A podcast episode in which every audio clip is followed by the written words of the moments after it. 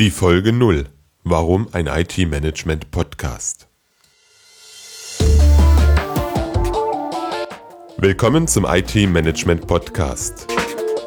Anregungen, Impulse und Tipps für ein pragmatisches IT-Management. Herzlich willkommen zur ersten Ausgabe des IT-Management-Podcast. Mein Name ist Robert Sieber. Ich bin Ihr Berater, Speaker und Coach für pragmatisches IT-Management. In dieser ersten Folge möchte ich Ihnen das Warum und Wie dieses Podcastes erläutern. Seit etwas mehr als einem Jahr blogge ich auf meiner Seite www.different-thinking.de rund um IT-Service Management. Mein Motto ist, so viel eitel wie nötig, so viel gesunder Menschenverstand wie möglich. Dieses hat seinen Ursprung in vielen Erlebnissen mit Kunden, die trotz Eitel-Einführung Probleme mit der Zufriedenheit und Leistungsfähigkeit der IT haben. Dabei hat mich sicher auch mein allererstes Projekt stark geprägt. In diesem war ich Zuschauer, Betroffener, wohl eher Opfer einer solchen Eitel-Einführung. Die Verteilung der ganzen neuen Managerposten war der erste Schritt in diesem Projekt. Danach wurden Prozesse aufgestellt, die denen in den damals noch zwei Eitel-Büchern zum Verwechseln ähnlich sahen. Damit sollte dann ein Service Desk und eine IT-Operations-Organisation guten Service bieten. Mit den Anwendern wurde gar nicht gesprochen.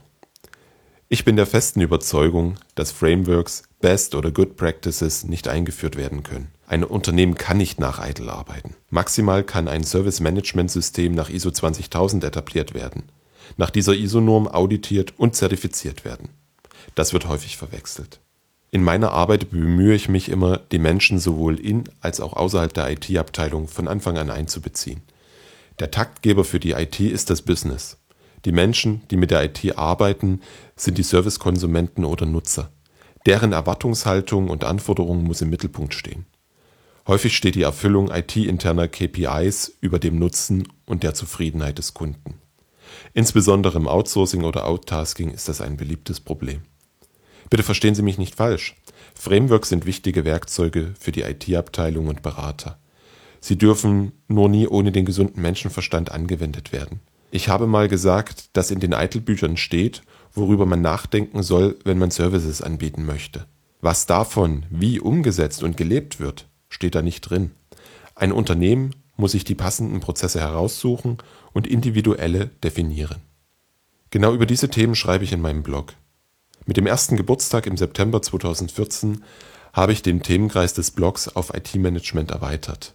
Ich bin inzwischen seit 17 Jahren beruflich in der IT unterwegs Angefangen hat alles als 14-Jähriger mit einem 286er Highscreen-PC.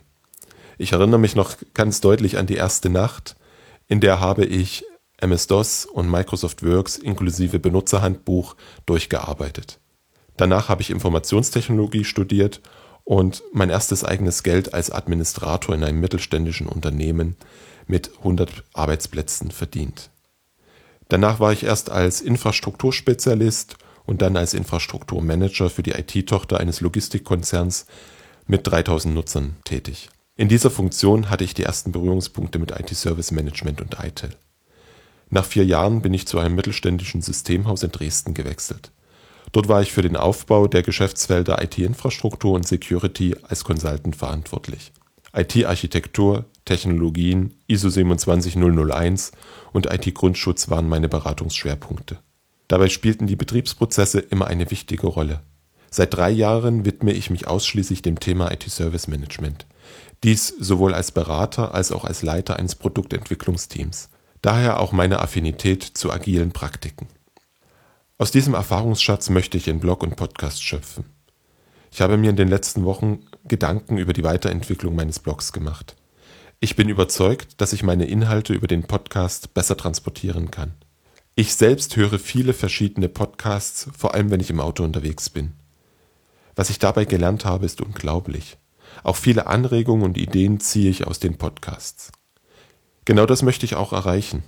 Ich möchte, dass Sie als meine Hörer Anregungen und Ideen für Ihre tägliche Arbeit bekommen. Dazu werde ich mir regelmäßig Unterstützung in Form von interessanten Interviewpartnern holen. Ich plane, dass jede zweite Folge ein Interview sein wird. Ob das so funktioniert, werden wir gemeinsam hören. Der Podcast wird zum Start einmal im Monat erscheinen, wenn ich dann mit der Technik und der Nachbearbeitung vertraut bin, vielleicht auch öfter. Dazu brauche ich Ihr Feedback.